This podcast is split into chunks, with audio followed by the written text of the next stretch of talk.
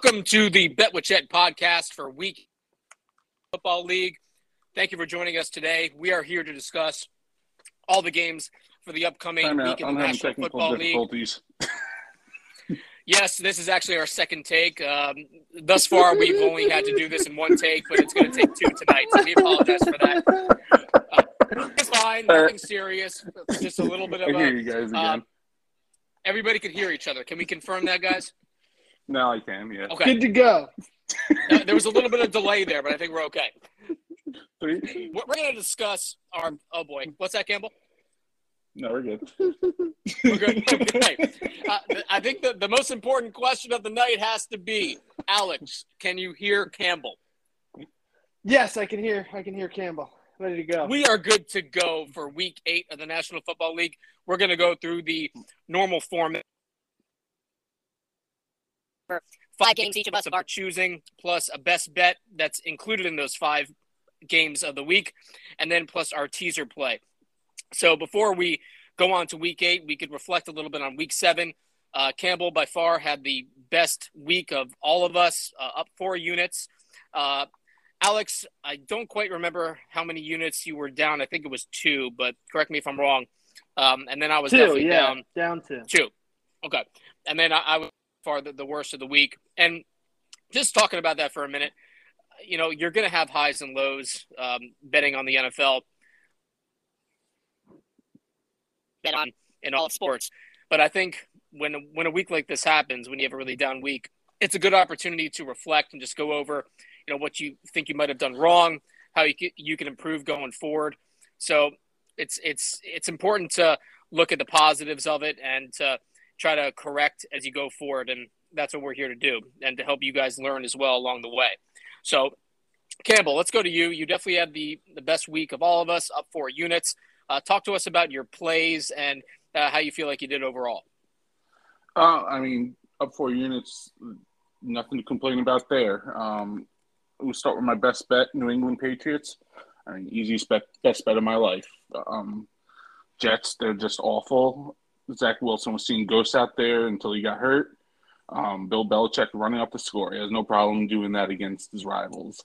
Um, so New England was easiest play I could make. Uh, Colts were my all, my two unit bet. Uh, they came through to me on Sunday Night Football. Um, Carson Wentz is looking like he's finally taking hold of that offense and leading that team in the right direction. Um, the two games that kind of disappointed me, Carolina. I have no idea what happened to them against the Giants.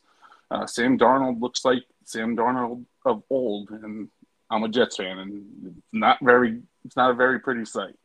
And then the Eagles, Eagles notoriously slow starters. Um, they just didn't have enough in them to get back in the fourth quarter. So those are my two losses on the week. But overall, up four units, it's always a positive to be on the winning side. No doubt about it. Alex, let's go to you. Why don't you just from week seven, and then we'll go on to week eight. Well, I certainly think so. Like when I looked at it as a whole, you know, I'm down two because my best bet was a was a loss. And whenever the Giants are involved, I think, you know, did I get too emotional with that one? Because I was at the Giant game the week before when they lost, uh, was it, 48 to 11 to the Rams. And I was so pissed off all week that I almost couldn't wait to bet against them when it was the Panthers.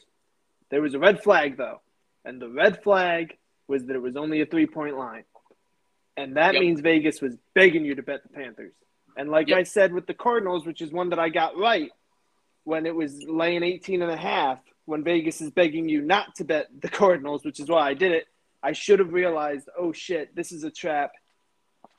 The Giants going to come out. And, you know, a weird, weird game. The Giants, uh, nope, their injury report was all terrible until 12:59. They didn't even get Shepard, who they thought they'd have. Their number one receiver was David Sills off the practice squad, and they didn't just win the game; they dominated the game. It was crazy. I mean, the the, the Panthers. Whew, and now you can see this week they have another close line, but you know certainly the Giant Panther game um, looks like the Giant defense getting a little bit better. Um, you'll see what I think about them next week, but then um, yeah, to me, it's just you know read the lines, you know, and there there are a lot of games this week where is, trying to coax you into doing things, and there's other things they don't want you to do, And when I did the Cardinals, because Vegas doesn't want you to bet the Cardinals, I won that easy, and I fell for the Panther trap. So I think that'll be the like you said, take a lesson and move on. That's what I'm doing. So like the Panther game, I should have paid attention to why that line was low, and you know, move forward and try to regroup. In the end, I'm down one for the two weeks, the two shows that we've done. So you know, not the end of days. It's just one bet away. But uh, the Giant Panther game just sort of took over the week because I, I had three units on it. So. Well, I'll tell you That's what, you, you could you could hear the emotion in double digit Del Vecchio's voice when he starts to talk about the New York Football Giants, and that's a great point.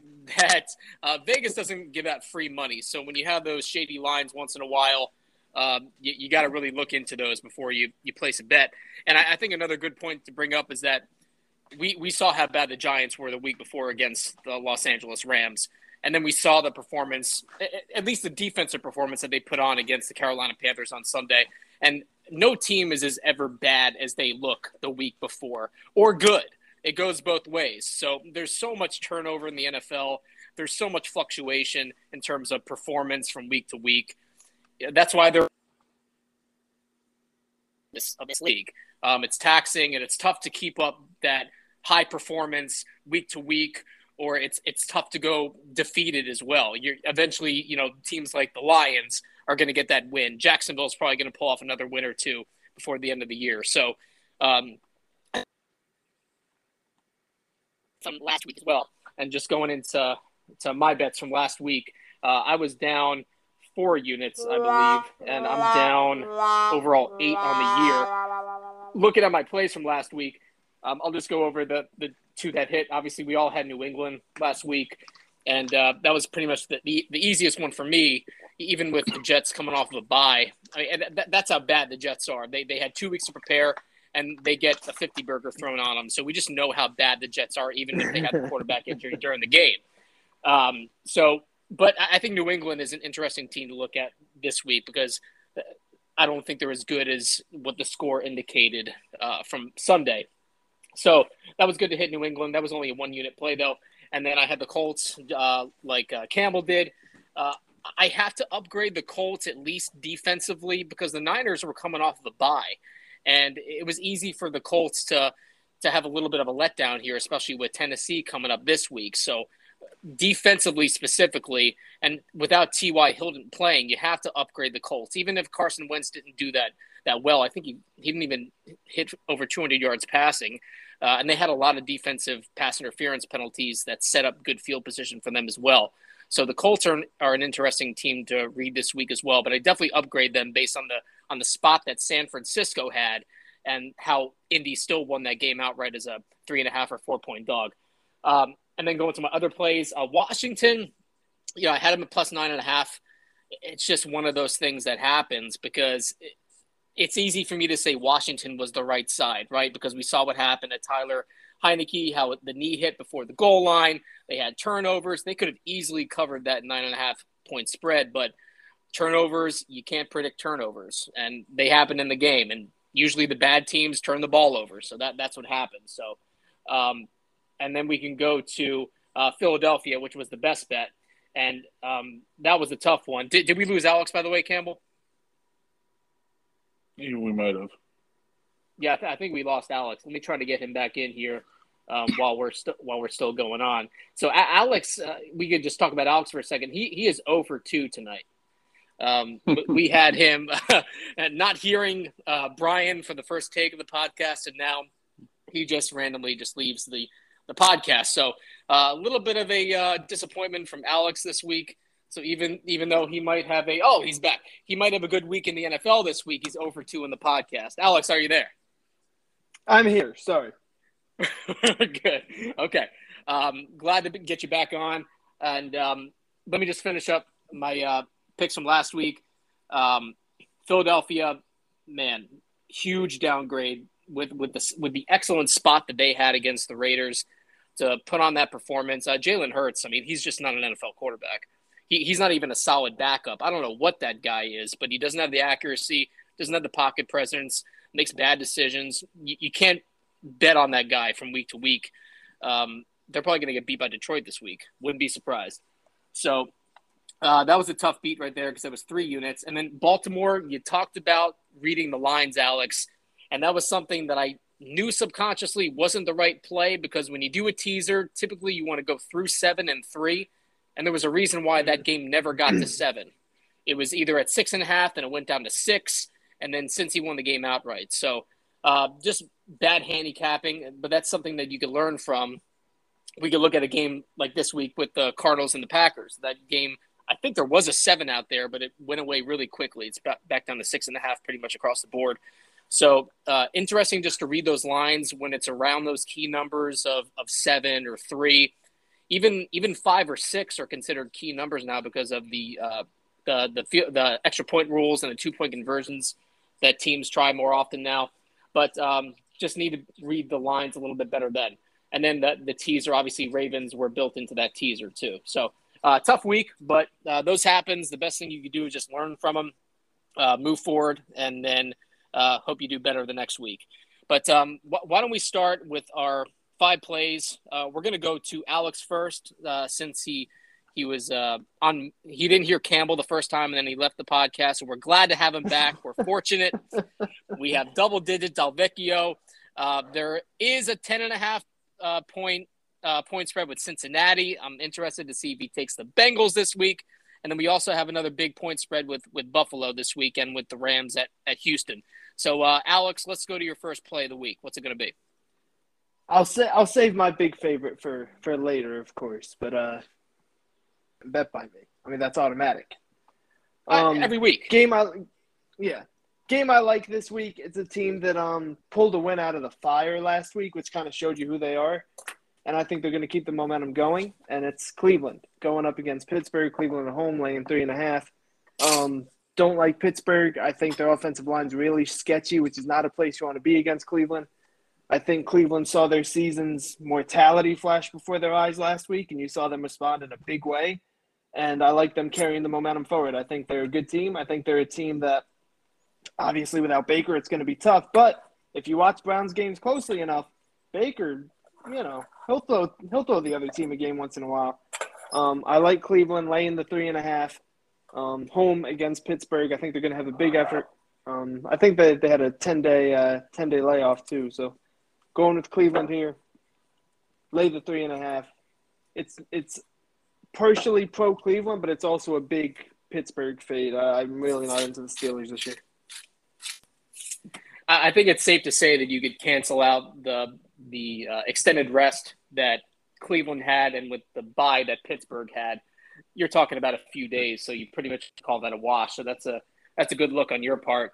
Interesting to get your opinion on how much of a downgrade is it truly from Baker Mayfield to Case Keenum? Because let's be honest, Baker Mayfield was not playing well before he got hurt. Um, we saw no, that we we saw that Arizona game before he went down. So how how many points would you move the line from Baker to Case Keenum. I guess my question would be, what do you think the line would be if Baker was starting this game?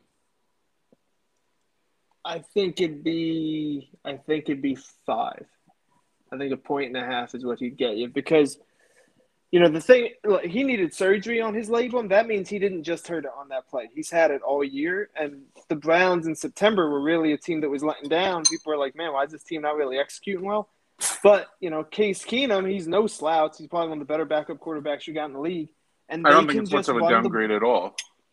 Yeah, and they can just run the ball with anyone. They can put anyone back there, and that O line is going to shove. And I just think it's a great matchup for Cleveland. And I, I, just really haven't liked anything I've seen from the Steelers since they miraculously beat the Bills in Week One. If you ever want to know why Week One's the hardest week, there you go. But um, I mean, I don't like the Steelers at all and I I really like Cleveland, even in terms of like an in season little bit of narrative. You can almost see them like just flip that switch last Thursday when they realized like, hey, if we don't get it together, the season's going to get away from us, and they responded with their best game of the year. So I like them following it up with another big one. I, I'm probably to like Cleveland for the next few weeks actually to get back into it. Going back to Baker Mayfield, if you look at the entire season of the Browns I mean, when was there a game where Baker just took over the game and said, "Hey, we're going to win this game because of me"? You could you could say that he played well against against the Chargers, but they lost that game obviously in a high scoring uh, contest. But all their other games, man, they were really depending on good, solid defense. They beat Minnesota 14 to 7 that one week in a, in a really hard fought defensive matchup.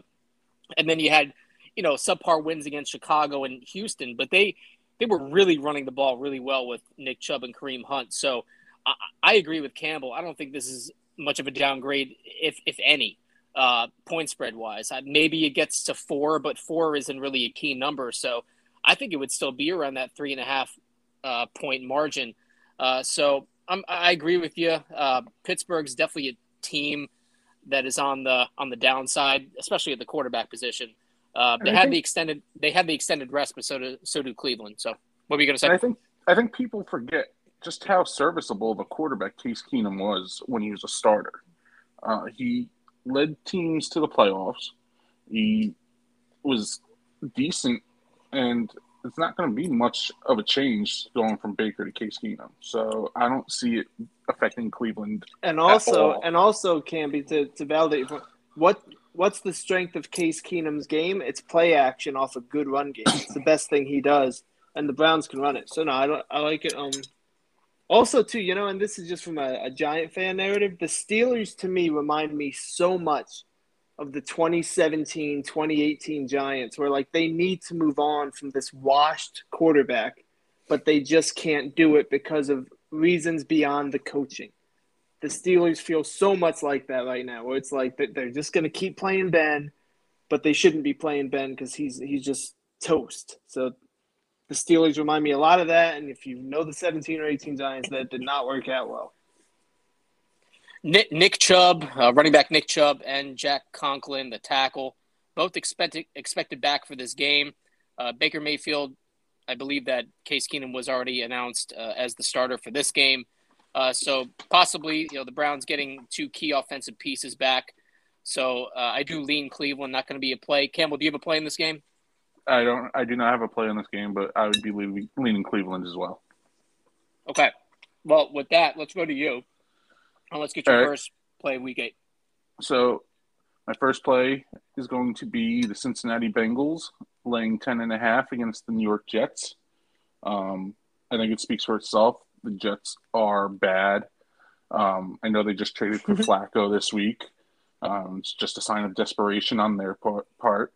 Uh, Cincinnati, I don't think there's going to be any letting up in Cincinnati. They know they have to play tough every week to get through that AFC North, competing with Baltimore every week, competing with Cleveland every week, and uh, even the Steelers are in the mix there too. So Cincinnati's going to have to come out playing hard every week, and I don't see them having a problem covering the ten and a half point spread. Ten and a half Cincinnati Bengals. Uh, Mike White the quarterback announced as the starter for the New York Jets. I don't know how you could even think about fading a quarterback like Mike White. Um, he is just one of the best in the league. So, no, but I, am with you. Uh, it's either Cincinnati or no play. Uh, I know a lot of sharps are probably probably going to be on the Jets this week because of how they they played against New England the previous week, but they are so banged up, and it's not like Zach Wilson was playing like Peyton Manning, okay? But um, this team just does not have the talent to compete with a team like Cincinnati right now. When you look at it big picture, Bengals probably the biggest win within the past 10 years, arguably. Um, ever since they were going to the playoffs in the late uh, 2000s with Carson Palmer, Chad Johnson, all that. So th- this was a huge win for the organization. So it's in human nature to think, fade them next week. They're going up against the Jets. Are they going to get up for this game? Cincinnati has earned to be a double digit favorite. I know some some people will disagree with that, but based on how they came into Baltimore and just it wasn't even competitive. I know um, it, that game was close until they scored that uh, last touchdown with the running back at the end of the game, but that that score was not that that game was not even close. Um, so huge upgrade to Cincinnati. Uh, Alex, and the truth is, Cincinnati's only Cincinnati is a couple plays away from a missed kick against Green Bay and a bad interception against Chicago from being seven and zero oh right now. Very true, and you have to expect uh, players like Joe Burrow and Ja'Marr Chase to improve as the season goes on. This is young. This is a young football team, and you have to expect that they're just going to be playing with so much confidence now. So, although it's human nature to try to fade them the next week man, uh, I don't like. I normally don't like teasing big road favorites like this, but if you if you like a ten point teaser this week, the Bengals wouldn't be a bad play just to get them to win the game. They're, they're not going to lose this game. That And we, I we're know. sticking I with know the, oh, sorry. Oh, we're ahead, sticking with the we're sticking with the theme of last week. There are just some team, some bad teams that are just bad, and the Jets are one of those teams. No matter how many points they're going to get, they're not going to be able to stick within that point spread. And I mean, you could you could lay probably three touchdowns this Hmm. game, and Cincinnati's still going to cover this one. I'm with you. And before before I get to my play here, uh, Alex, how many units are you going to be putting on the Browns? One. One unit. Okay. How many units on the on the Bengals? But this is only a one unit for me. One unit. Okay. All right. I'll go to me really quick. I'm going to go with Carolina plus three. Uh, I'm going to go with that homage that we talked about earlier on the podcast. No team is as bad as they looked the week before. Uh, who are the Falcons? Right? They were in the perfect spot. They had a bye week.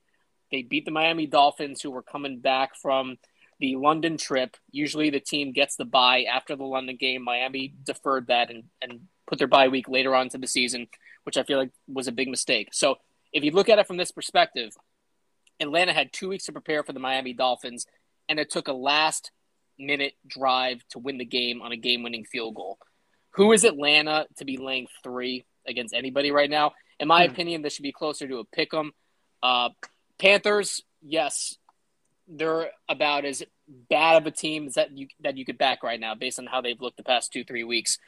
But we talk about team motivation. If there's any week that you're going to get motivation and performance from a team, it's going to be this. This might be the last game of the season that they're this competitive, or at least how I how how much competitive I believe they're going to be against Atlanta. But this is a divisional game. You're getting that key number of three. I also think uh, Carolina could be a decent teaser option based on the on the low total uh, at 46 roughly. So uh, Carolina would not be a bad teaser option. Everybody's talking about oh how Atlanta's playing so well. Look out for Atlanta. If they would have just beaten Philly, they you know be four and three. Blah blah blah. Who is Atlanta beaten? They they beat Miami after a bye week, and they beat the Jets in London. Okay, And the so Giants. and the Giants, um, and that, I believe that they won that game um, on a last minute field goal as well. They so, did. So uh, Atlanta doesn't deserve to be laying three points here. Um, 85% of the money, according to Wager Talk, is coming in on Carolina. So you're getting probably getting some sharp action on Carolina at that key number three. Probably a good uh, teaser option as well. But I'm gonna put how many units am I gonna put on the on the uh, let's just go with the unit. We're gonna go with the unit just based on how bad Sam Darnold's playing. That's the one thing that that kind of that made me think about playing this game or not was just the uncertainty of the quarterback position. But if you're gonna get a decent performance from Sam Darnold, it's going to be this week based on how he was benched uh, in the middle of that Giants game. So give me Carolina plus three. Uh, do you guys have uh, any leans or do you have a play in this game at all? I do have a play in this game. This is this is my two unit game. Uh, I am going two units on the Atlanta Falcons. So Okay. we're going head to head on this one. Oh, I Uh, love it. I think Atlanta. I think Atlanta's starting to hit their stride a little bit. Kyle Pitts is finally playing like the number six pick that he was, or whatever he was. Three Number three was he three? in front of Ja'Marr Chase. Okay, Wow. so the num- number three pick, he's starting to finally play like it. Um, their offense is starting to get a rhythm, and I think Carolina, I think that loss to the Giants last week is gonna hang over their heads for a while. I think uh, they're definitely on a down slope right now. Um, Carolina, Atlanta's gonna play well in, in front of their home crowd. They're gonna uh, cover. They're gonna win the game and laying three. Um, I think that's an easy bet for Atlanta to win. So it's going to be two units for me. Um, at worst, I think I'm getting a push out of it. Okay. Alex, do you have any play in this game? I, I don't only because um, you know, two bad teams. So you know, two bad teams. I don't trust either coach. I don't trust. Uh, I probably would trust Ryan over Darnold, but I do like your your theory that you know the same logic of how the hell did the Giants win last week. You could say, oh, how the hell did Carolina win this next week?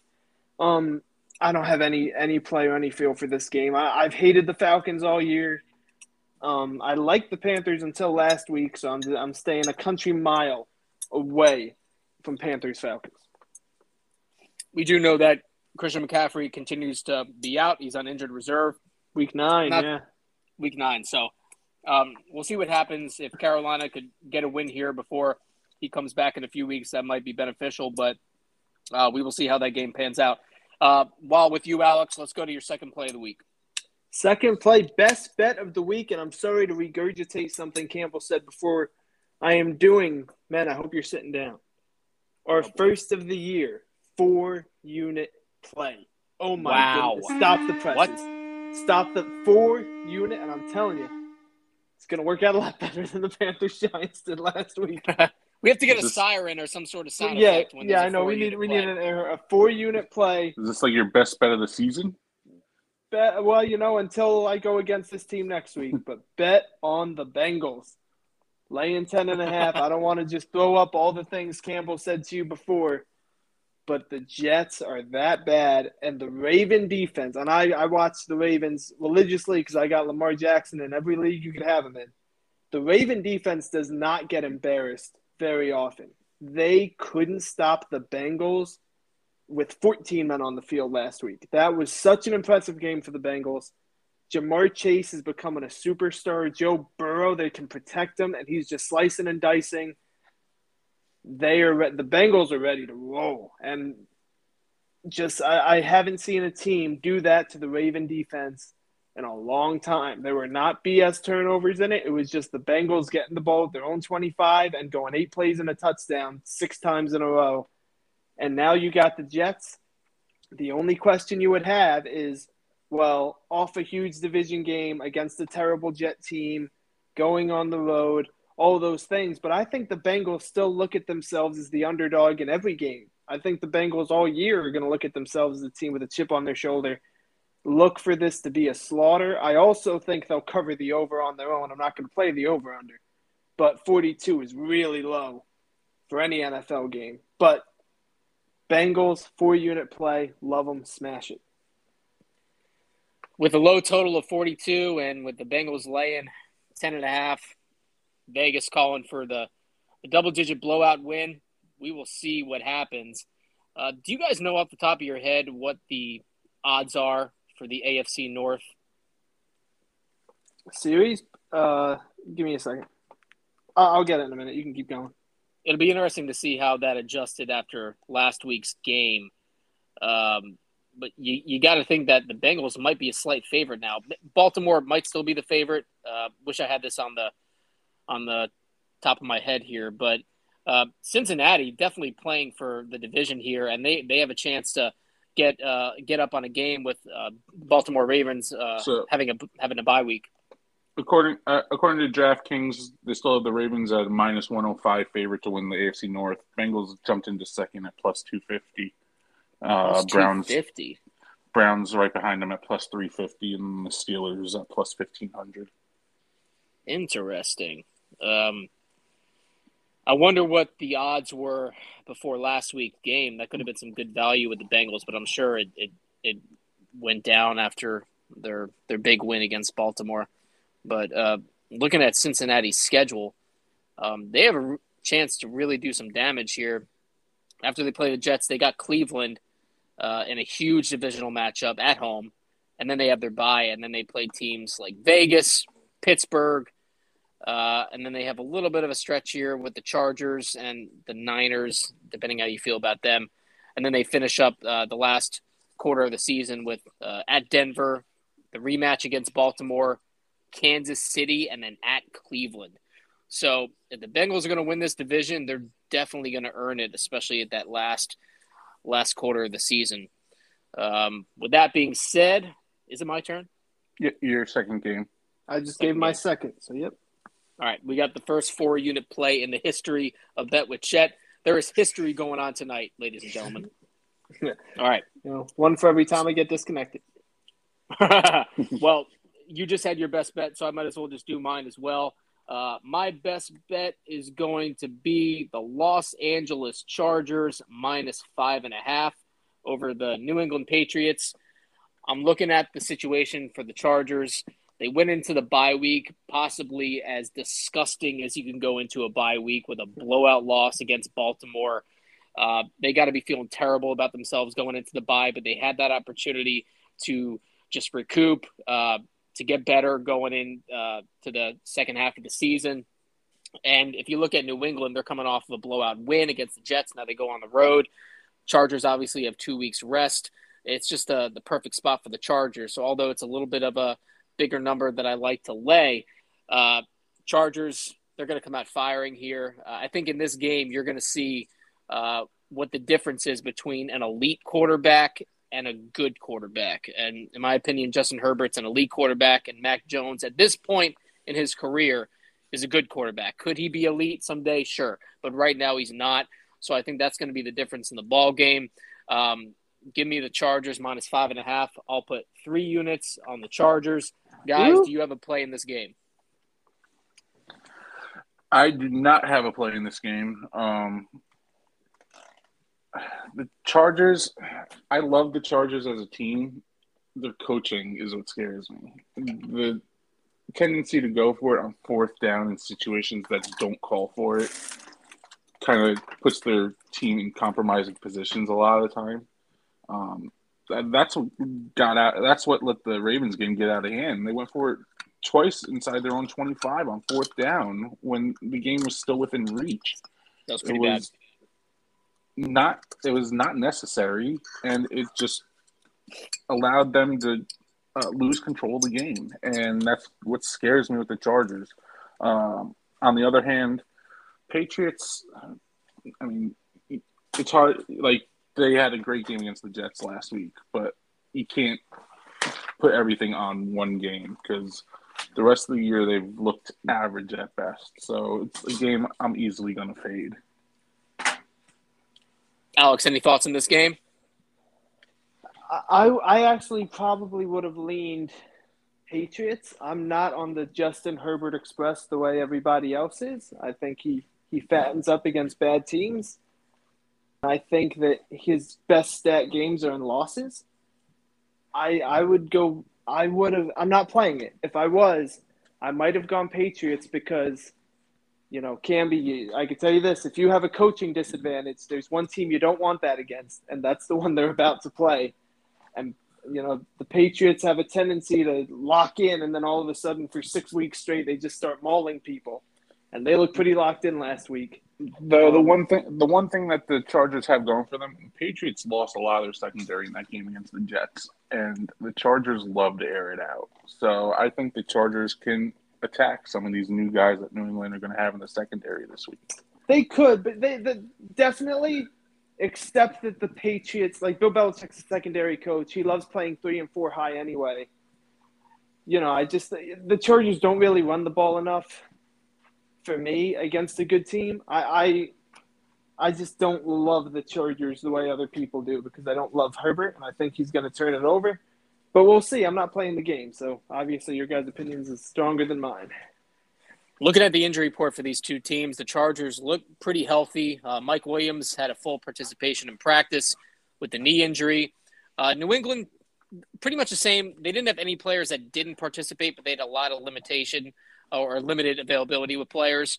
Uh, so, like Campbell said, a little bit banged up at, at uh, key positions and with key players, players like Dont'a Hightower, um, even their kicker Nick Folk has a left knee injury, so I'm not sure what's going on there. But uh, a little bit of a motivation. I'm not sure how much this even goes into the line. It probably doesn't go into the line at all. But the Chargers and Patriots did play last year, and that was in Herbert's rookie year, and they were blown out. I think it was 40 to nothing. I don't think the Chargers even scored in that game. And that was in LA as well. So I don't know if that's if that has any motivation for the Chargers to play well this year, but that was the one game where Cam Newton actually looked like a serviceable quarterback and they just destroyed them on special teams as well. So I think I think deep down Belichick knows that he doesn't have the better team uh, this year but I think he's going to try to have that coaching advantage, like you spoke about, Alex and uh, I think he's going to try to win this game on special teams again. So it's going to be important for Herbert to have a bounce back from that Baltimore performance, and let's see how it pans out. But that's going to be my next play. And with that being said, let's go to Campbell for your third play of the week. All right, my third play of the week, uh, we're going to go down to the New Orleans Tampa Bay game. Um, Tampa Bay laying five and a half against New Orleans. Uh, Tampa Bay, uh, they're going to be a one unit play for me. Um, their defense is starting to look strong. They shut down Justin Fields, and I don't think Jameis Winston is too much of a different quarterback as Justin Fields is at this point. I think Tampa Bay is going to be able to get turnovers off this New Orleans offense. Uh, I know New Orleans just got Mark Ingram back, so they got their Thunder and Lightning package back again. But Tampa Bay's got that front seven that can shut down the run and put pressure on Jameis Winston and force those turnovers. Uh, if I'm able to keep it under a touchdown, I think uh, that's going to be a good play. So Tampa Bay minus five and a half for one unit from. Short week for the Saints as well, playing on Monday night against Seattle in a subpar performance. That game could have could have gone either way.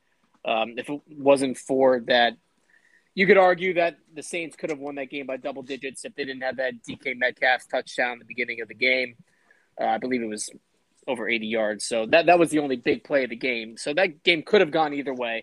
Uh, but short week for the Saints. Uh, Tampa's clearly the better team. Um, we're going to give you six, Campbell. Is that okay? We're going to go by the DraftKings lines. That's fine. I'll take six. Okay. All right. So we got one unit. under seven. It is certainly under seven. We got one unit for Tampa, uh, minus six. Tom Brady is playing at such a high level. Uh, he continues to just defy the aging process. I'm not sure what his secret is. If it's that trainer that he had that the Patriots didn't like, or it's his vegan diet. I don't know what the heck he's doing, uh, but he's doing something right. And he's uh, the t- he's, uh, he's not ahead, running. Alex. He's not running. That's what he does well. That's why these other quarterbacks don't last. And now that he got 600 out, 600 t- uh, touchdown out of the way, or whatever it was, um, the pressure's off for him to do that this week. Uh, he's going to have a more free reign of play calling, and I think that Leonard Fournette is going to show up big in this game. I have a uh, I have a play on this game as well, Chetty, if I can give it. Okay, let's hear it. I have a two unit play with the Tampa Bay Buccaneers. I was thoroughly unimpressed with the Saints on Monday night. I don't think they're going to be able to run the ball a lick. Nobody runs the ball on the Bucks. I mean, even last year when they were bad, no one runs the ball on them, which means they're going to get Winston in a third and long. I didn't love what I saw from Winston on Monday. The Seahawk defense is not as good as the Bucks defense, even going exclusively from a Saints perspective. Don't love the matchup for them. And the Bucks were wearing that blowout against the Saints the entire season last year. When they got blown out by the Saints, everyone said Brady shot. The Bucks aren't real. They're not going to make it. It was held against them all the way till they held the Lombardi trophy. They want to go into this game and obliterate the Saints. I promise you. They are motivated for this game. They're going to kill them. Two units, lay the six. Love the Bucks.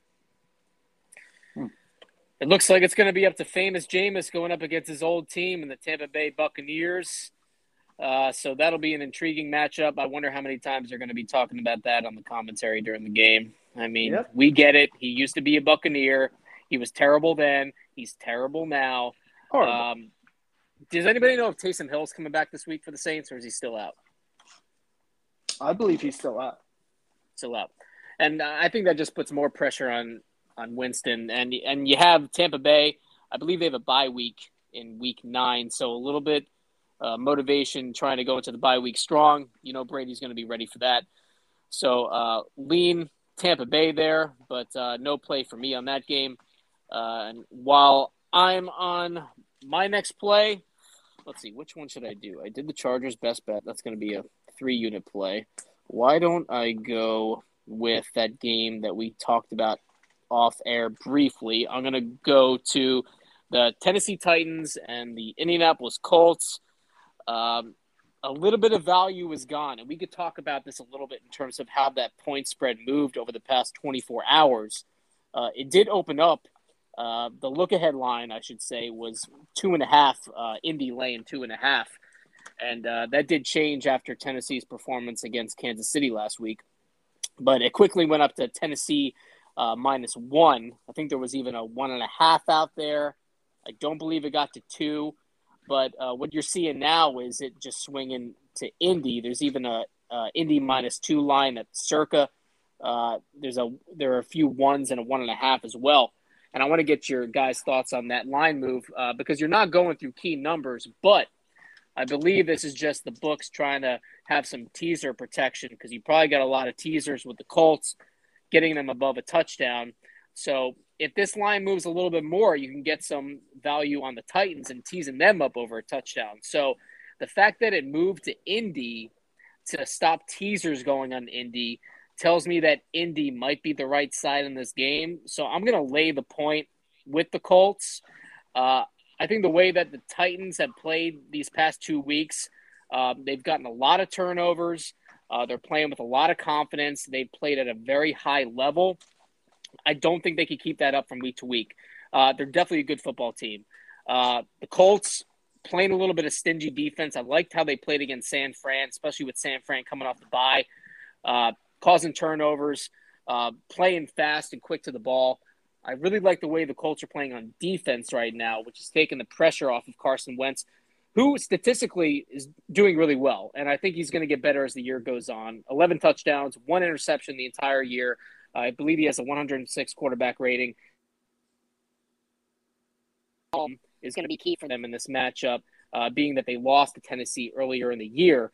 And with the Titans getting those two big wins against um, the Chiefs and the Bills, both in Tennessee. So now Tennessee has to go on the road. Uh, I believe that the momentum is a little bit more with the Colts. And based on Indy's record, I feel like they're going to be a little bit more urgent in their play that they need this win to stay in the division race. Uh, so give me the Colts minus one. Um, have to watch an injury report because uh, T.Y. Hilton may actually be back this week. And I know they had some injuries in the secondary against the Niners. Uh, Rock Ya-Sin did practice as well on a limited basis, but uh, Xavier uh, Rhodes was also injured. Was it Rhodes or Howard? Which one is it? Who's on the Colts? I always get them mixed up. Anyway, it's Xavier something, the, the star cornerback for the Colts. He didn't practice today, so we'll see if he does pick it up by the end of the week. But give me the Colts minus one. Uh, any play in this, guys? This was a very strange line to me. I mean, I'm I'm so far off of where this line. This is one where I'm going to learn my lesson from last week, and I'm not going to bet it because I thought, like before the game, if you asked me who'd be favored, I would have said the Titans would have been a field goal favorite in this game. I was very surprised that the Colts are favored with the way the Titans are playing right now, and that the Colts were basically you know, left for dead, and then you know they beat a bad San Fran team. It's very surprising to me that the Titans are not favored in this game. Staying another one you just stay away from because I don't trust the line. But if you go talent versus talent, I mean, to me the Titans are a much better team. And Julio and AJ Brown are only getting healthier, and they, they started to get a bit of a rhythm with that last week. Just very surprised by this line. I, I, I don't trust it, so it means you're probably right, Chet. But scared me. So I'm not betting the game, but I would have leaned Tennessee easy before the game. So very stunned that they're getting points here. I'm with can... you, Alex, on that too. Um, when the line opened up at Colts minus two and a half, and then quickly went to Titans minus one, I was like, all right, Vegas, Vegas is getting right on this spread because I, with you, I think Titans should be favored in this game also. Yeah. Um, and as you said, the point I, I was going to allude to also was how healthy the Titans' offense is starting to get. Um, they're dangerous with Derrick Henry, and they're only going to become more dangerous when that receiving corps becomes fully healthy too, and they're getting there. Um, I think Indianapolis is playing well right now, but I think Tennessee's on a different level, and I would be leaning Tennessee. Um, I'm actually looking at probably adding them to my teaser this this week. So uh, when we get to that part of the segment, um, I'll be talking about this game a little more.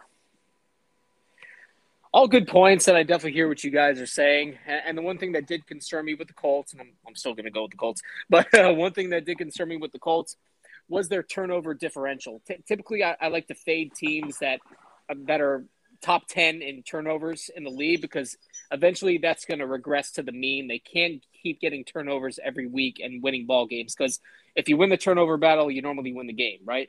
So the Colts are actually second in turnover differential at plus nine, um, and the Titans are actually negative one. So the fact that Tennessee is playing at such a high level and they're still kind of middle of the pack in turnovers is pretty impressive. So can the Colts keep up that turnover differential? I don't know.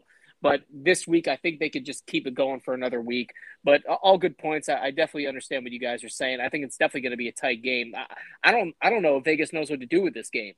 I, you know, it's been bouncing around all week, so we'll see how it closes. I don't think it gets to three either way. No. I think it's going to stay between. Um, I think it's going to stay between minus one plus one, depending on which team's becoming favored. It's just going to, it's going to be pretty much in that pickup range. I think. I'm with you. I, I think if you tease this game either way, as long as you can get above seven, you're probably gonna you're probably gonna cover, right? But um, it's just going against a spread that is a little bit more of a risk. But I think teaser wise, as long as you can get it over seven, uh, and that looks to be, uh, we'll see what happens closer to game day because you're probably going to get more public action on the Titans just based on how they've been playing over the past two weeks. So that it might go back to Tennessee and then you could tease Indy over. I don't know. We'll, we'll, we'll see. But um, uh, Campbell, let's let's go to your fourth play of the week. All right, my fourth play of the week. Mark it down. Detroit Lions are winning their first game this week. Oh boy. Um, the Detroit Lions, they're playing hard for Dan Campbell. They came out the gates this last week. Um, just let it go in the second half, though. They couldn't keep up with the Rams' high-powered offense. Um, Philadelphia is a different story, though. Uh, I don't think they're going to have any problem with uh, Jalen Hurts this week. I think Detroit's going to get their first win and seeing three and a halves out there. Um, if I could get more than a field goal with Detroit, a team that I think is going to win straight up, I'll gladly take the plus three and a half and say thank you for my two units. And Detroit is going to win the game. Who are the Eagles to be laying three and a half against anybody? They had the spots of all spots last week, and they put up a dud. I know that Jalen Hurts turned the ball over uh, in the red zone. Could have could have tied it up. It probably should have been a field goal game.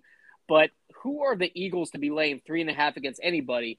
And I'm with you on Detroit. I don't have a play in this game, but I lean Detroit.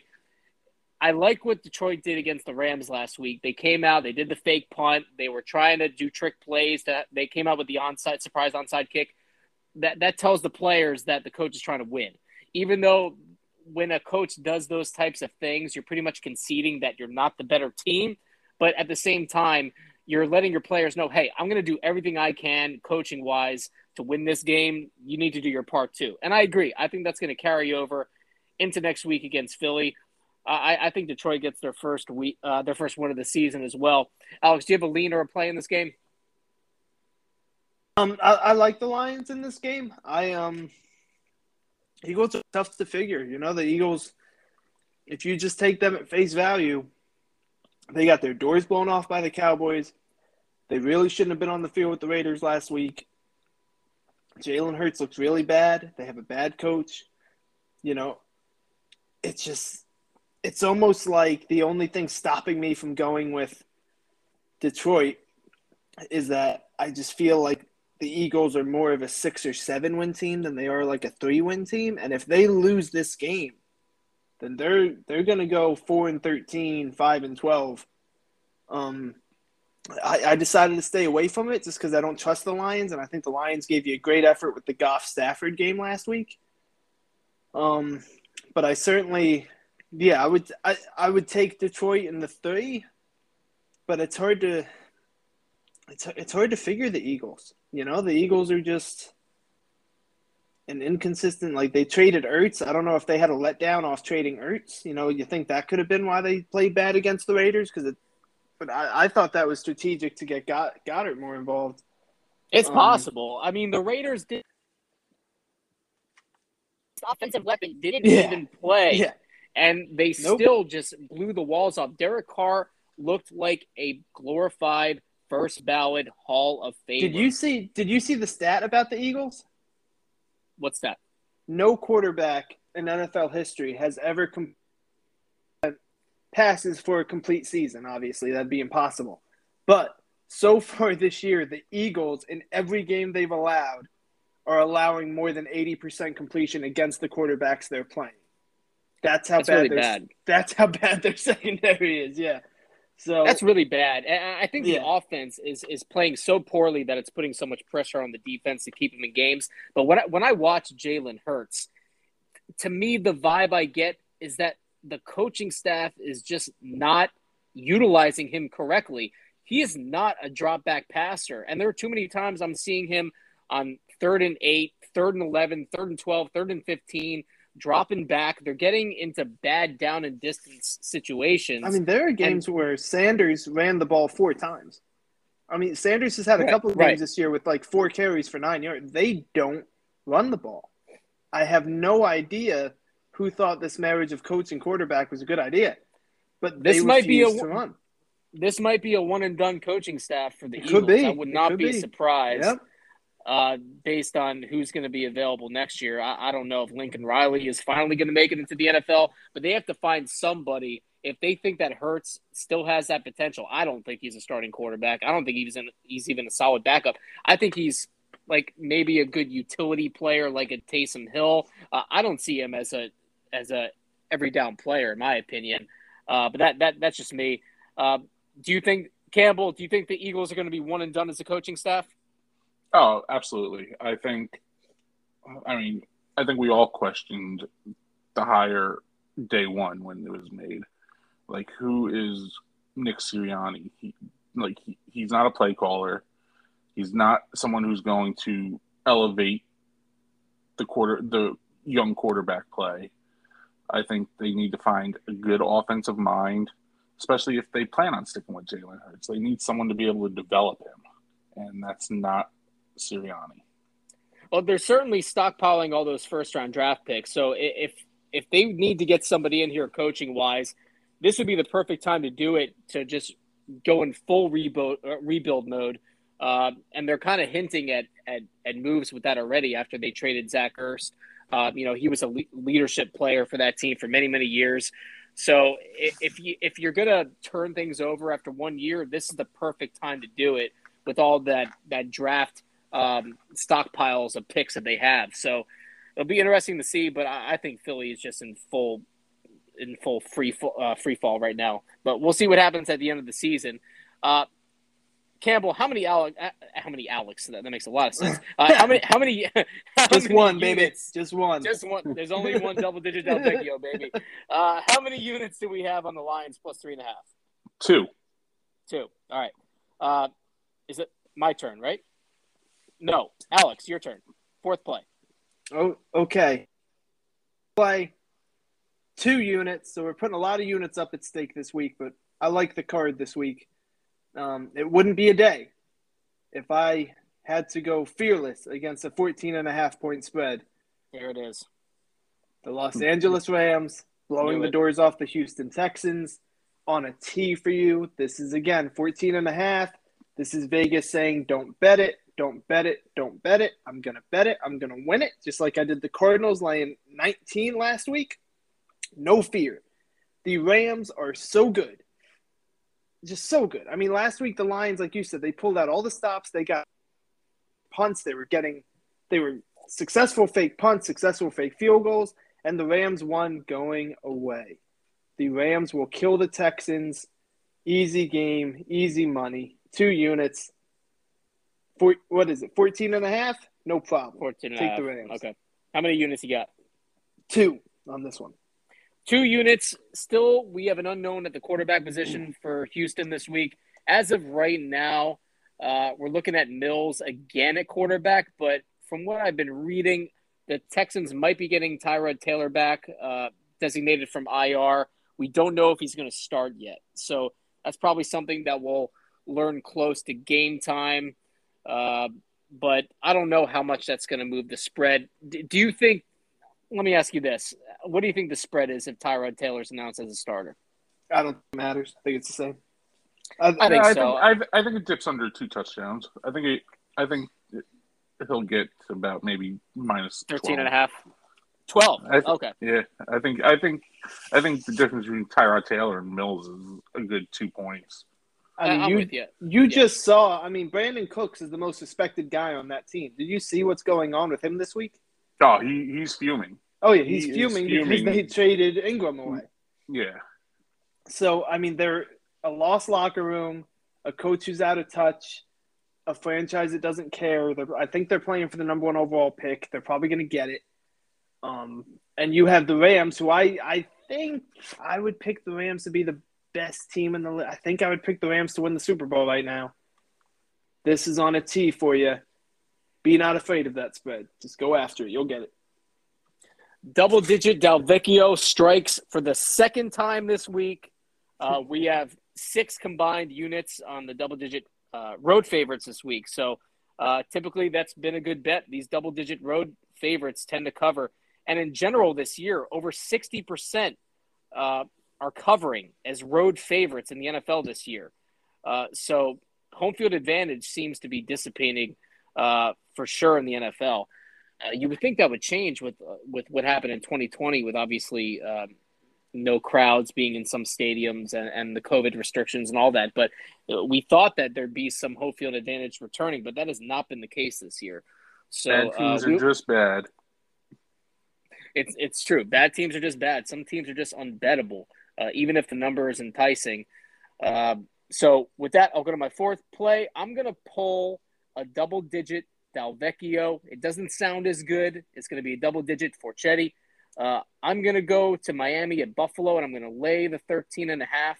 I think getting the Bills under two touchdowns is a really really good price, uh, based on uh, how good of a team uh, Buffalo is. I'm gonna get them at 13 and a half. Uh, Miami is just one of those teams that are really, really, really bad. I, I know Tua came back, and I know he played decent last week, but he did have a couple turnovers in that game, and that ended up costing him uh, the matchup against the Falcons. But uh, we talked about um, one of my earlier plays with the Chargers going into that bye week on a sour note with that blowout loss. Same case for the Bills. They they had that heartbreaking loss against Tennessee right before the bye week.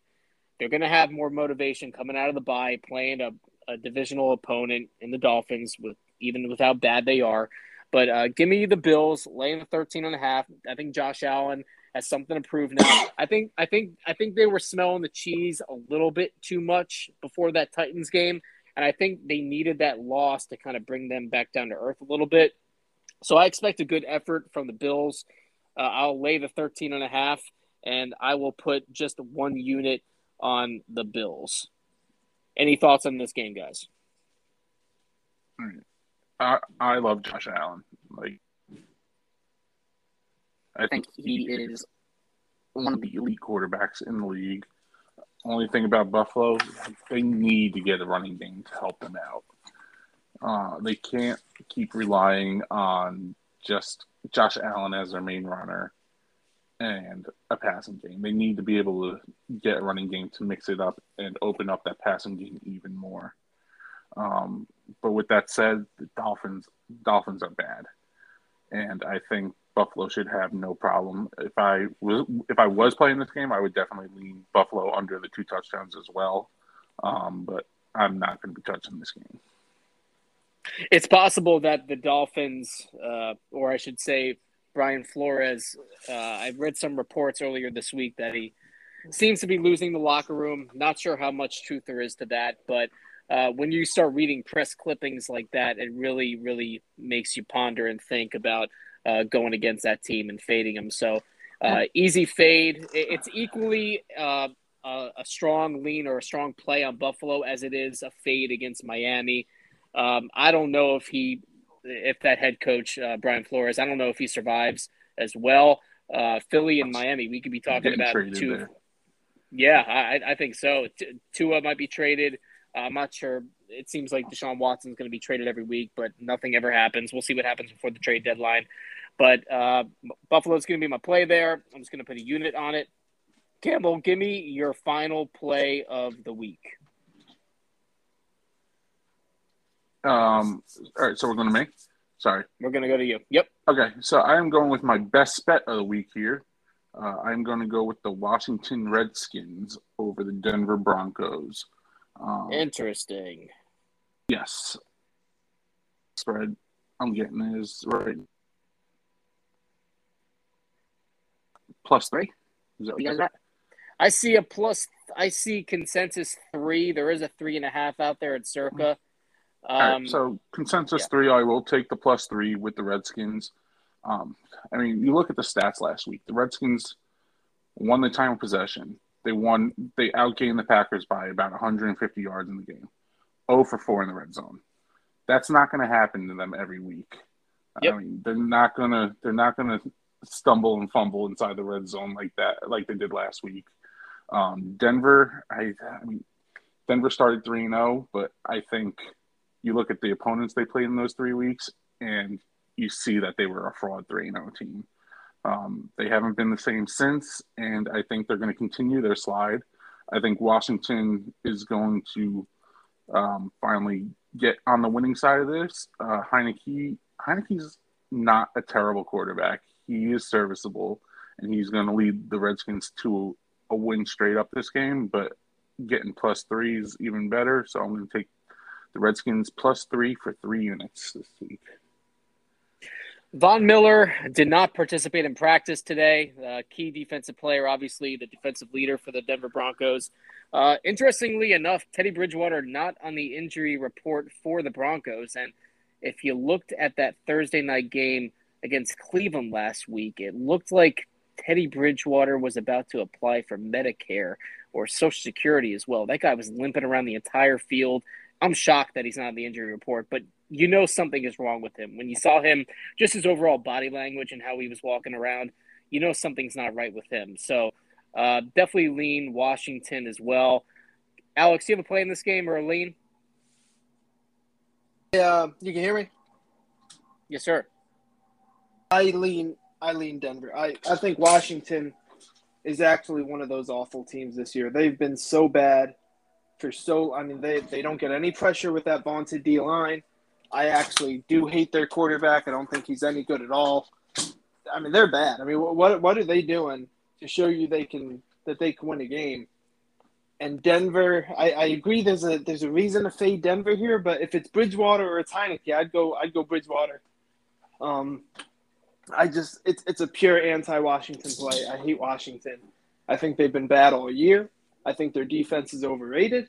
I think the Broncos are getting Jeudy back, which should give them a bit of a, a lift because now they could finally unleash Sutton and Jeudy and Fant, which was kind of the design all year. I would lean Denver, not betting it, but I, w- I would lean that way. I'm not putting any money on Washington. And, and if it's Camby's best bet, that just shows you how wrong I am. But I would, I would not not trust Washington with my money this year. And that's why There's- we're changing the show, name of the show to Bambi's Best Bets. Yeah, that's that's true. We'll see what happens. But I, there's a there's a lot of hate going around with the Redskins. Sorry, I, that is a that's a bad word. I can't say that. The with football the team, Washington with the with the football team, a lot of hate going around. It, what a great transition. We went from Campbell confessing his love for Josh Allen all the way to the hate for the Washington football team. So it's a love and hate kind of podcast, and that's what you're going to get here week to week. I got I got This week, so something has got to give. well, I, Something's I gotta gotta, I give, gotta so- give my fifth one, don't I? I didn't give my fifth one yet. Oh, is Chetty You- playing this game? Well, you're playing the game. No, Chet. just a Huh. no, just just a lean to Washington. But I want to get how many units you have on on Washington, Campbell. Me? Three. Three. That's All my- right, that's your best It's my bet. best. It's my best bet. Okay, Bambi's best bet. Tri- triple B. That's great. Okay, Alex, we we are ready for you. What do you got? Is this no your best bet's uh, Cincinnati, right? yes, fade the Jets. All right. So I gotta. I'm ending it with the one unit on a game I love to discuss with you two, because the line doesn't make sense. So I am gonna get suckered by one line this week. But I, I love Dallas. I love Dallas to be hanging around until mid to late January. I think they're a really good team. Minnesota has not been impressing me at all. Take Dallas. You're not even given a field goal in this game. Lay the two. I don't trust the Vikings to be able to keep up with Dallas.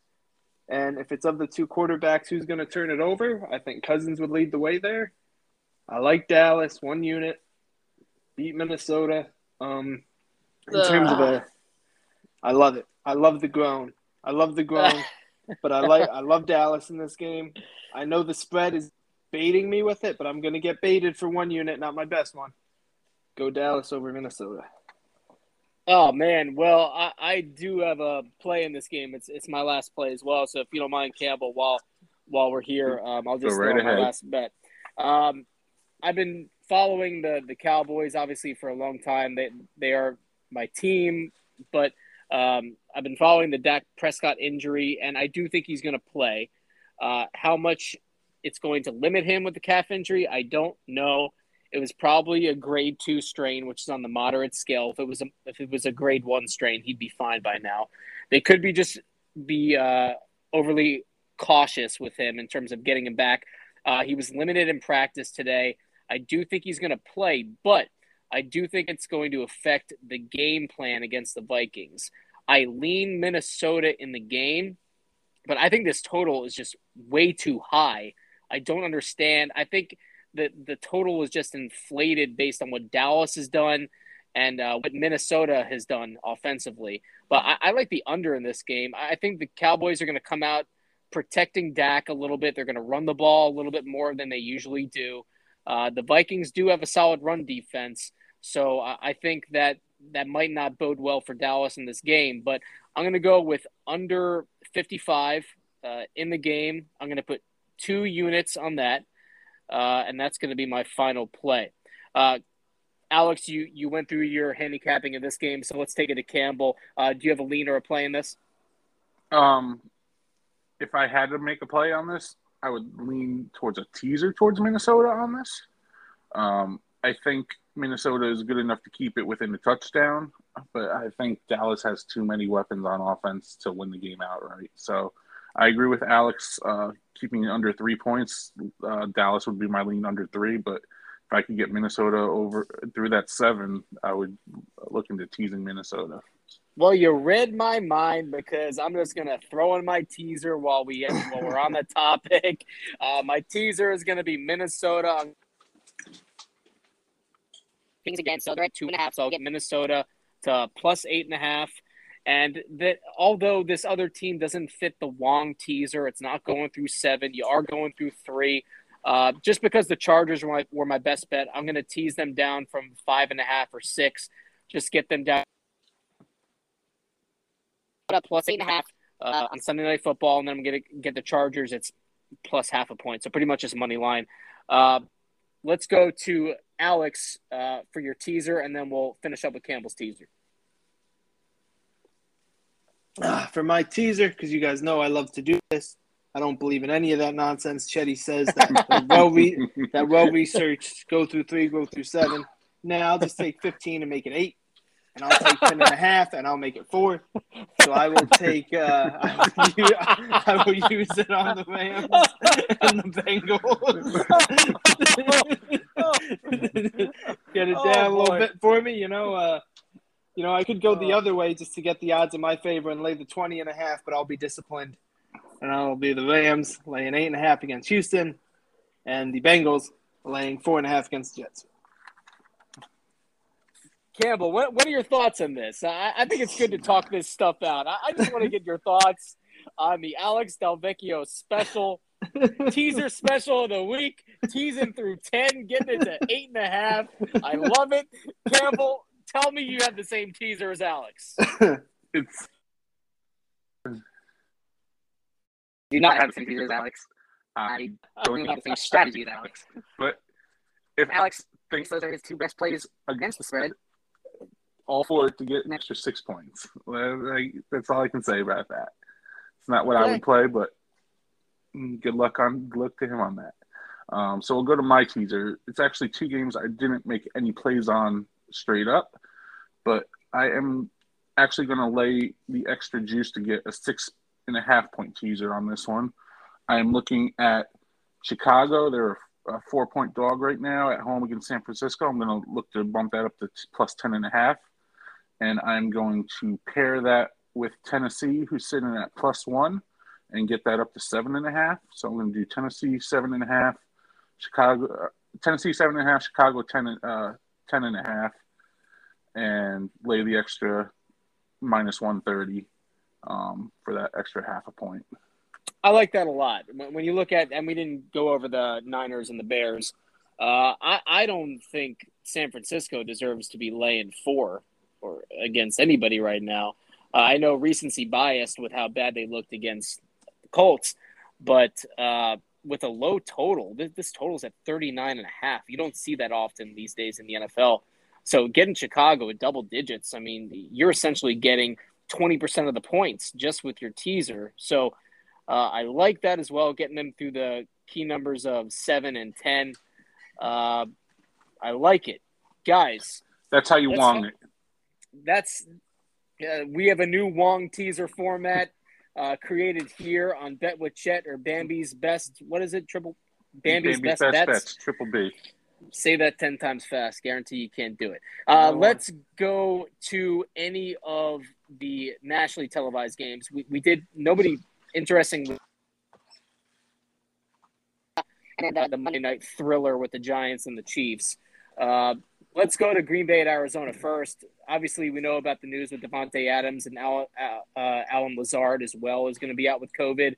So this line, man, opened up at Arizona minus three. It's ballooned all the way up to six and a half. There was actually a seven out there very briefly at Circa, and it was bought back down to six and a half very very quickly. So you probably got some sharp that came in and took Green Bay at plus seven and took it right back down to six and a half. So this is one of these shady lines where is it an overreaction just because of Davante Adams?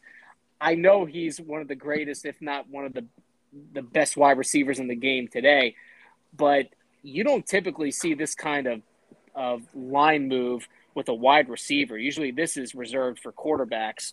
Uh, do you guys believe that Davante Adams is worth three and a half, four points?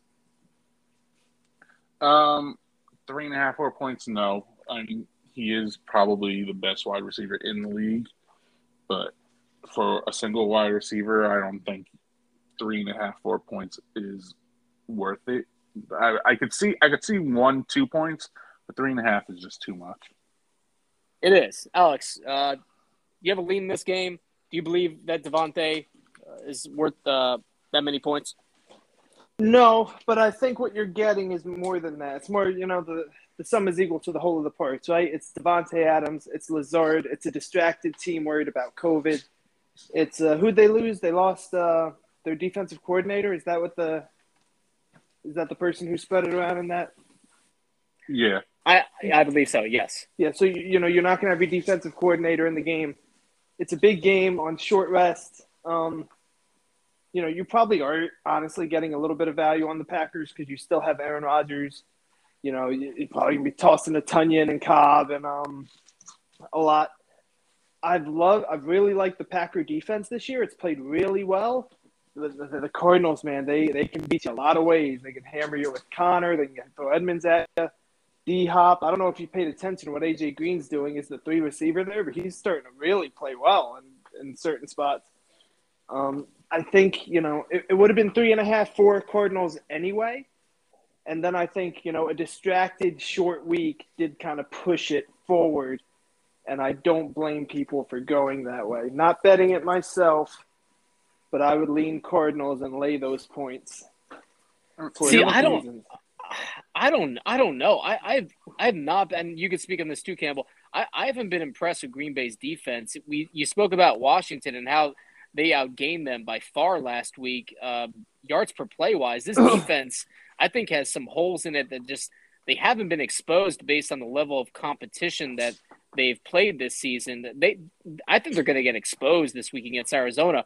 But the, the problem is that the, the value on Arizona has been gone. I mean, if you got Arizona locked in at three, you know, earlier this week, then you're you're walking pretty tall. You're you're good. But the fact that it's up to six and a half now, like I'm, the value's gone. I'm not laying three and a half extra points, even with Davante Adams being out. With me, it's either if this line gets to seven or seven and a half, then I lean Green Bay. But I can't lay these points with Arizona now uh, after the value has been gone.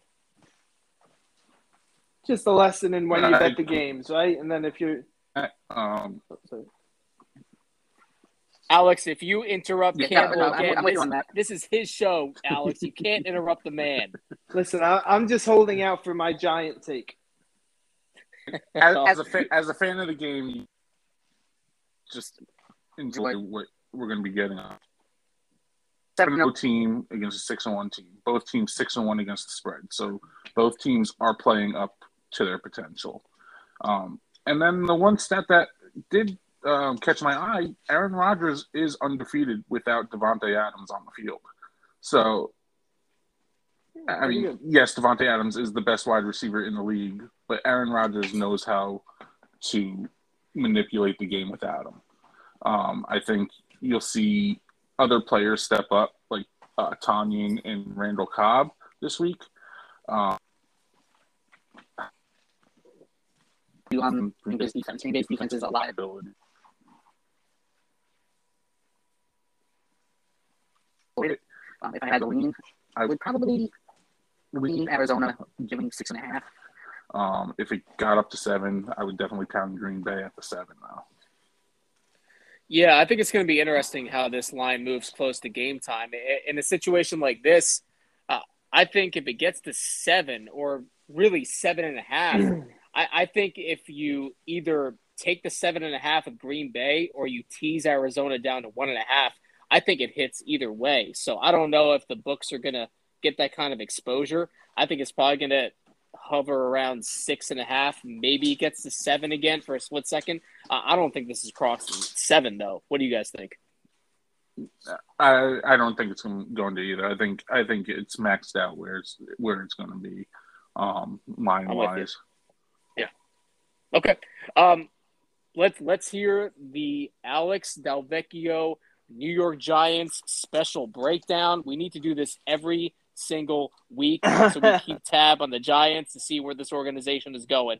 What are your thoughts on the Monday night game? You're gonna get, and here's so I, I left it out because I like to keep all of our bets to Sunday. You are getting to me the perfect recipe to bet the Chiefs this week. You're going to get the Chiefs off an Giants off a good game. The Giants just lost Jabril Peppers, which people may not pay attention to, but he does a lot of things well in that chameleon Patrick Graham defense that they run. But I'll tell you this, that line's going to go down. It was at 10 and a half. It's at nine and a half today. Toney, Golladay, Saquon, Shepard are all going to play next Monday. People are going to get gassed up on the Giants and try to fade the Chiefs. And I'm telling you, a desperate Chiefs team in Kansas City against an awful Giant team. The Giants stink. Don't get distracted. They stink. The Chiefs are going to maul the Giants on Monday. Love the spot for the Chiefs. It's probably going to go down to eight, I bet it gets to, and then just pound the Chiefs, and you'll be winning by halftime.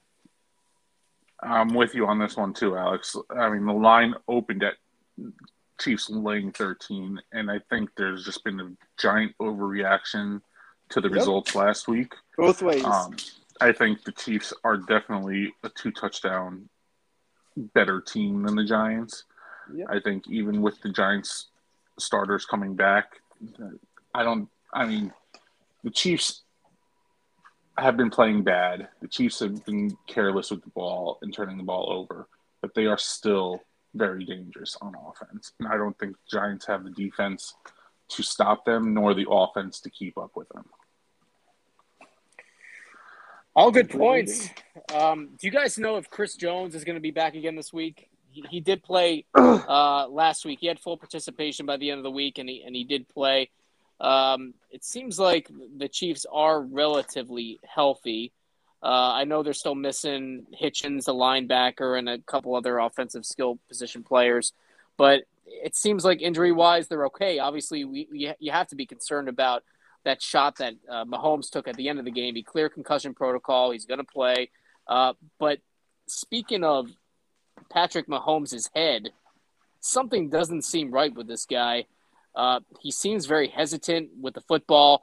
Uh, he, he seems to be holding on to the ball too long when he drops back in the pocket.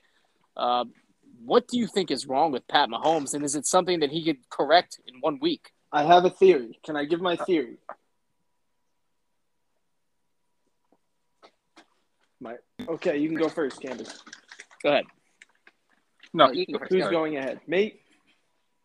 So Yes, let's go, Alex. it's easy to ignore because he's not a superstar back. It's easy to ignore Clyde Edwards Helaire or last year LeSean McCoy or those guys that can run the ball and put them in second and four, second and two once in a while, run the screen game, the the slot route passes they love running, the wheel routes to running backs that Mahomes loves.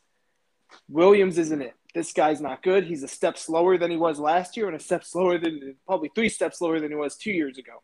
They have no integrity to the running game. Teams are teeing off. The Titans ignored him in that game because he couldn't be. I mean, they were doing zone blitzes covering him at the D end. He couldn't get open. And that's Mahomes' safety valve. If you really watch Chiefs games, you know, Clyde Edwards Helaire wakes up with, you know, eight catches for 60 yards a lot, and you may not pay attention to it, but that's the that's his net. That's how they do everything because, you know, he goes deep third in. Hill's the first read, then Kelce, then the running back. He has no safety net anymore. It's easier to defend the Chiefs than it was. It's not going to matter this week against the Giants, but that's what's happening with Mahomes. The the offense can't be run right now. We're gonna keep going on. We we did lose uh, Brian. Uh, I did send him an invite to get back in the chat, so we'll just keep going uh, about this game. There he is. Uh, Sorry. A lot of oh, you're you're good. A lot of hmm. interesting uh, matchups, not just with players but with coaches as well. Uh, longtime Giants defensive coordinator Steve Spagnuolo, uh, currently the Spagnola, coordinator of the Chiefs. Are you even Italian? Spagnola. Yeah, sometimes you know I, I, get the I get those words incorrect. I'm so used to saying Forchetti when my name is actually Forchetti. Forchetti? or Forchetti. There are multiple ways to say it, but it's really Forchetti. But yeah, the Italian is Forchetti. Forchetti, and and just a fun fact: my name in Italian means fork. Good, but it's interesting since you don't eat. But sure. Uh, all right, so Alex went the whole serious route with his theory. I have a different theory on where okay. Mahomes' head's at. I mean, Mahomes is in the backfield, pretty much thinking, "What's his brother dancing on now? What's his wife tweeting about now? Get off TikTok. Get off Twitter. Let the uh, man just quarterback." Those things, it's true. Those things, I don't think I don't buy into those things mattering in football. I think base baseball maybe, basketball yes, but football, when someone's coming to kill you every single play, I think it's easy to forget about what's going on outside the field. But it seems anyway. like that. It's it seems like that. Oh, doggy! It seems like that Super Bowl hangover seems to be going on on a year-to-year basis. The Chiefs, uh, obviously, they lost last year in the Super Bowl. It seems to be carrying over into this year, and we just lost Campbell again. So I'm going to get him back in the chat as I'm saying this. But uh, how much do you put into that? Super Bowl hangover from from the year prior. Do you think it has any, any merit carrying into next season? Oh, I definitely do. Yeah, I mean, teams that lose the Super Bowl always normally come out pretty slow the following year. Um, also, you know, it, it was a, a, risky thing Andy Reid tried to do. He tried to basically rebuild the offensive line from scratch in the offseason. Hard to do. You know, ask the Giants how easy it is to build an offensive line in one offseason. You know, right. I, I I don't think I don't think he's done a great job. I don't think that offensive line is very good. And you know, like I said, if they can't run the ball because they don't have a running back who can who can get you, you know, four point two yards per carry, it's an offense. It's almost like a gimmick offense, but because of Tyreek Hill and Travis Kelce, you can do it. But if you don't have that that underneath, and remember, Clyde Edwards-Helaire ran the Westbrook role, the McCoy role. Andy Reid, you know, passing to the running backs is huge in his offense. And if he doesn't have that guy, he's going to struggle for a while until Clyde Edwards Helaire gets back. But not this week. He's going to kill the Giants this week. Pat Mahomes needs all the help he can get. He needs that running game. He needs that defense, which has more holes than Swiss cheese, uh, to help yeah. him out on a week to week basis. That was evident last week. He, it seems to me that Mahomes is just trying to carry this entire team.